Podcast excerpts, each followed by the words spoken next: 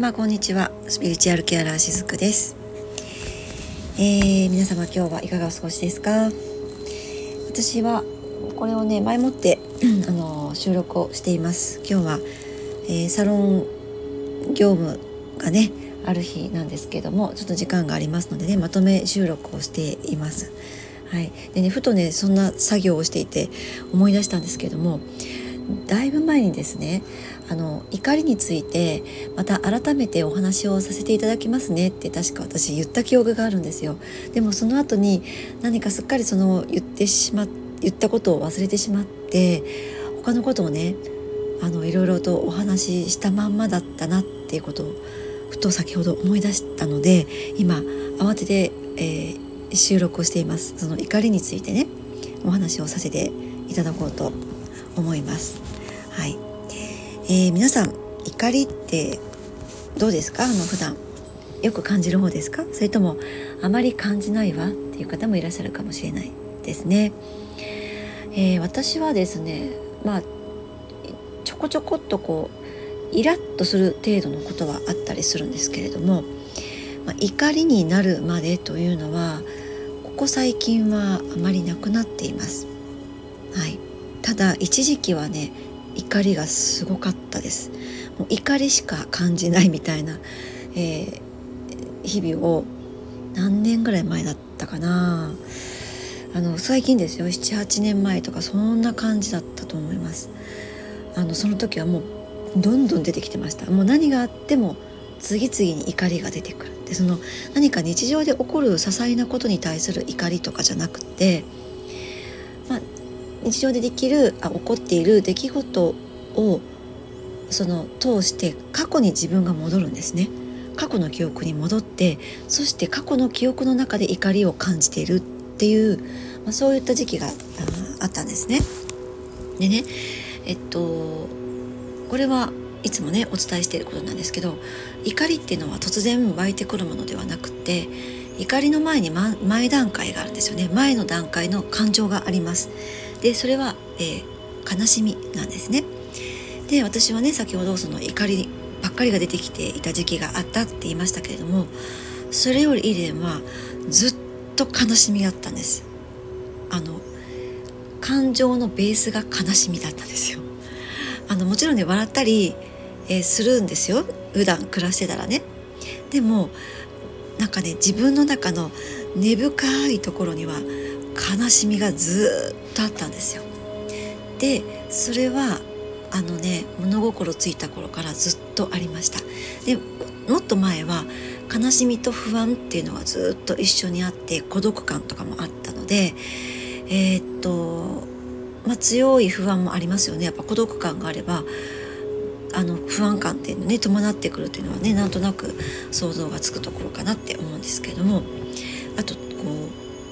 孤独感があるから人に対する恐れっていうのもあってもう人間が怖いとかそんな感じでした。だからなんなら自然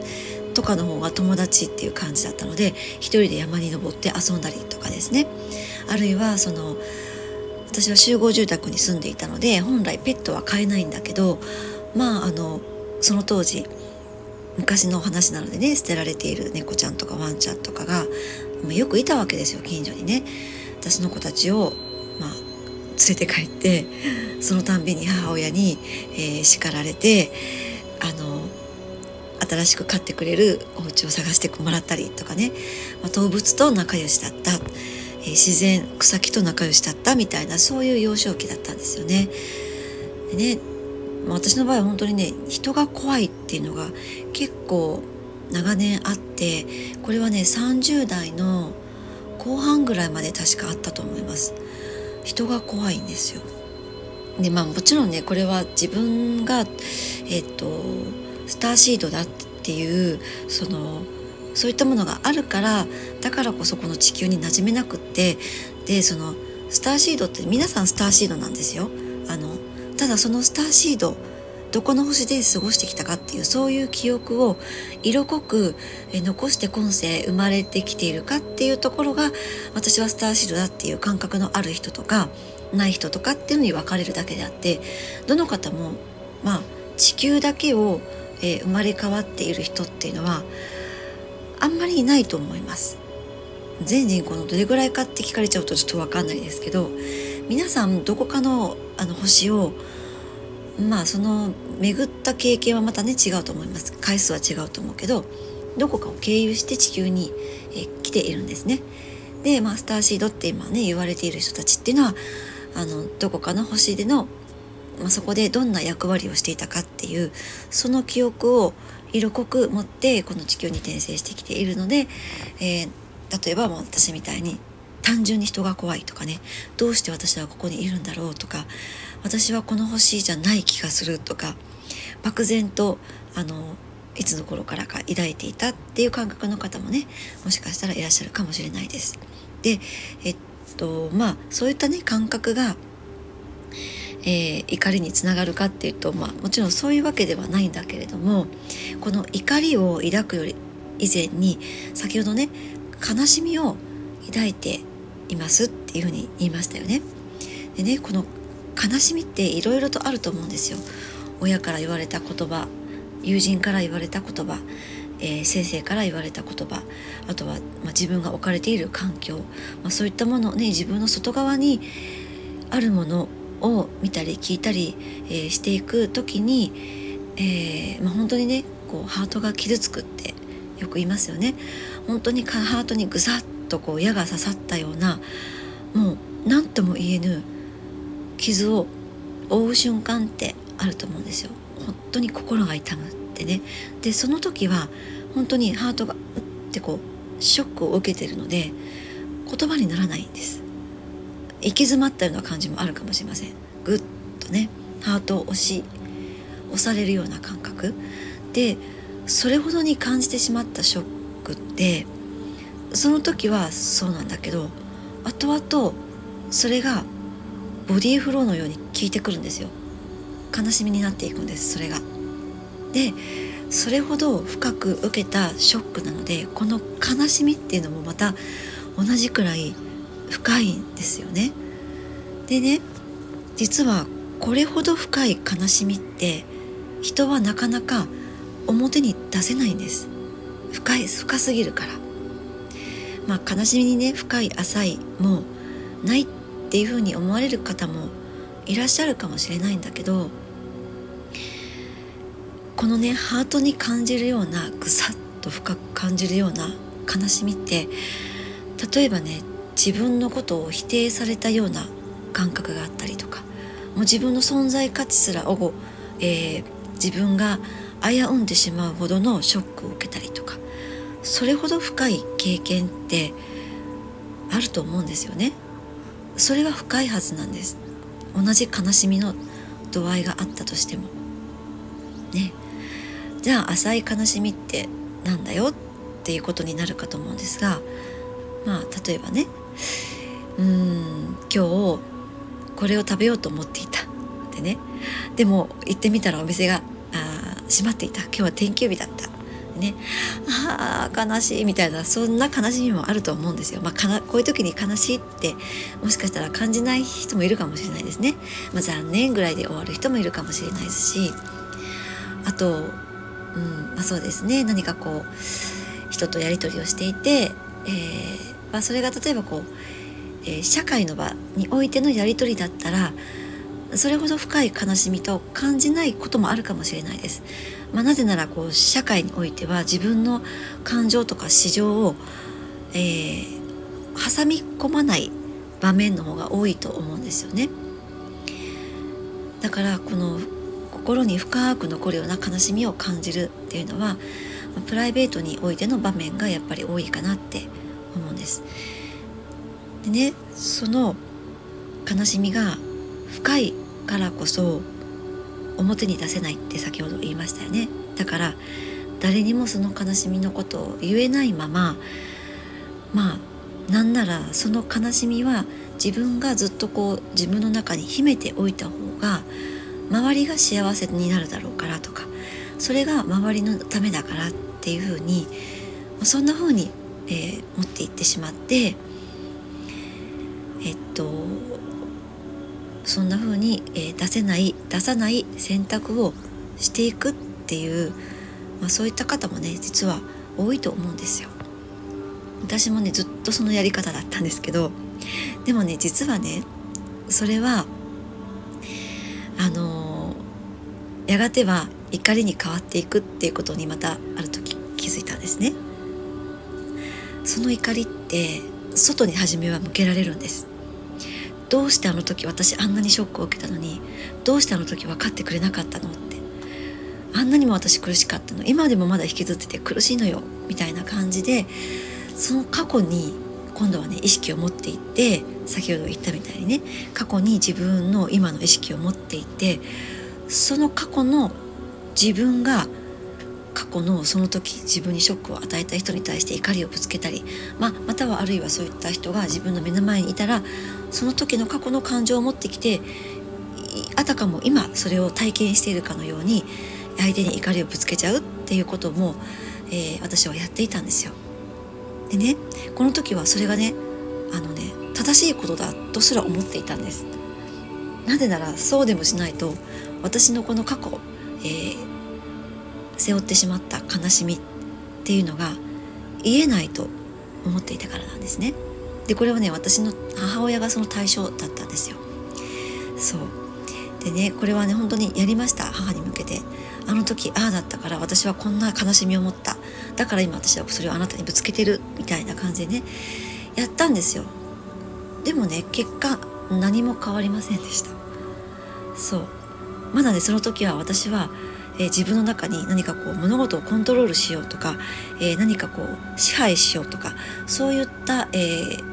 欲望感情みたいなものもあったのでそうすることで、え母が変わってくれると思っていたんですね。でまあ、まだその当時母がちょっと結構ね不安定な精神的にね不安定な時期だったので、まあ、それもなんとかしたいっていうところもあって、えーまあ、そこに自分の過去の記憶を持ち出してあの全部あんたのせいだみたいな感じでねあの怒りをぶつけていたんですけどもまあもちろんそのこうやって誰かを変えることってできないわけじゃないですか。もう今はねそれが分かってるからもうこういったことはもちろんしないんだけどその当時私はまだ分かっていなくってでこれをねでもやったらやっただけやっぱり分かったこともあって本当に相手は変えられないんだっていうことだったんです。だったら自分が変わるしかないってその時決意したんですね。でまあそこからまあ私もこういろいろと、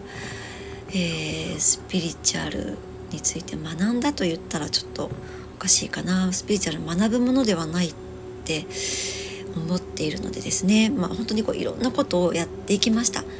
新しいことをやってみたりこれまでえっと自分にあのそぐわないと思い込んでいたこともやってみたりとかもうとにかくね自分に意識を持ってきたんですよ。そう。そうすると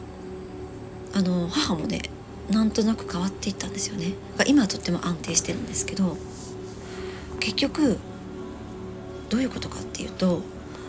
やっぱりその自分が見ている世界線でしか物事は結晶化していかなくってそれが現実世界になっていくんですよね。だから当時私はえー、っと怒りという形で外にその自分のエネルギーを出していたんですけどもそのベースには悲しみがあったわけですよ。そうすると何をやってもやっぱり悲しみがベースの世界しか私の目の前にはいつも広がらなかったんです。その当時、えー、当時ねパートナーがいましたけれどもそのパートナーとの関わりもやっぱりそうでしたし、えー、仕事においてもやっぱりそのような世界観しか広がらなかったんですよね。でも自分の内側に持っていてこの怒りの土台となっているものは何かっていうところを、まあ、いろんな方法でね掘り下げていきました。そうしていくうちにあ自分の中にある思い込みとか思い癖とかいっぱい出てきたんですよね。芋づる式に本当にねたくさん出てきました。でその中で私は自分はこうあらねばならないとかこの家の中で私はこういう、えー、カラーでいなければならないとか社会の私もこういうカラーの私でいなければならないっていうふうに自分を自分で縛り付けていたんだなっていうことに、えどんどんとこう気づいていったんですね。でその気づきの中でじゃあ私にとって最適なものって何かなって、まあ、そういったところにもちょっとずつ、えー、自分の意識が変わっていく中で自分にとっての真理とは何かっていうところにも最終的には、えー、たどり着けていったと、まあ、そんな感じなんですね。えー、っとこれはねこういった作業っていうのは私がこの肉体を脱ぐ時まで、えー、続くものだと思っています。うんまあなんだろうなそれがあのねそうそうついこの間なんかねえー、っとインスタかなんかの広告画面で上がってきたのかなあの癒しは終えられますみたいなそういった今は、えー、っとセミナーとかもあってるみたいなんですよね。私はね癒しは最後までやっていくものだと捉えている派なんですよ。これはずっと変わらなくって。だって生きている限りいろんなことを私たち体験するじゃないですか。そしたら中には自分にとって心地よいものもそうでないものも必ずあるはずなんですよ。あのどんなに自分の内側が整っていても全て世界見える世界がそれだけで、えー、包まれるとは限らないはずなんです。だってそれはもうそっちに極まった世界になっちゃうから。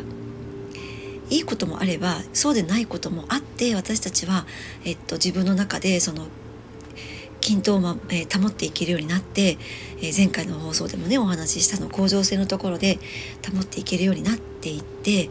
まあ、中庸の道を見極めていけるようになっていってその中でしか自分の、えー、魂を輝かせる生き方をやっぱり見つけられないですし、えー、自分のこう魂を向上させるっていうこともどちらも経験しなければできないはずなんですね。そのためにはその何かこう自分にとって心地よくないことがあったらやっぱりそれはその都度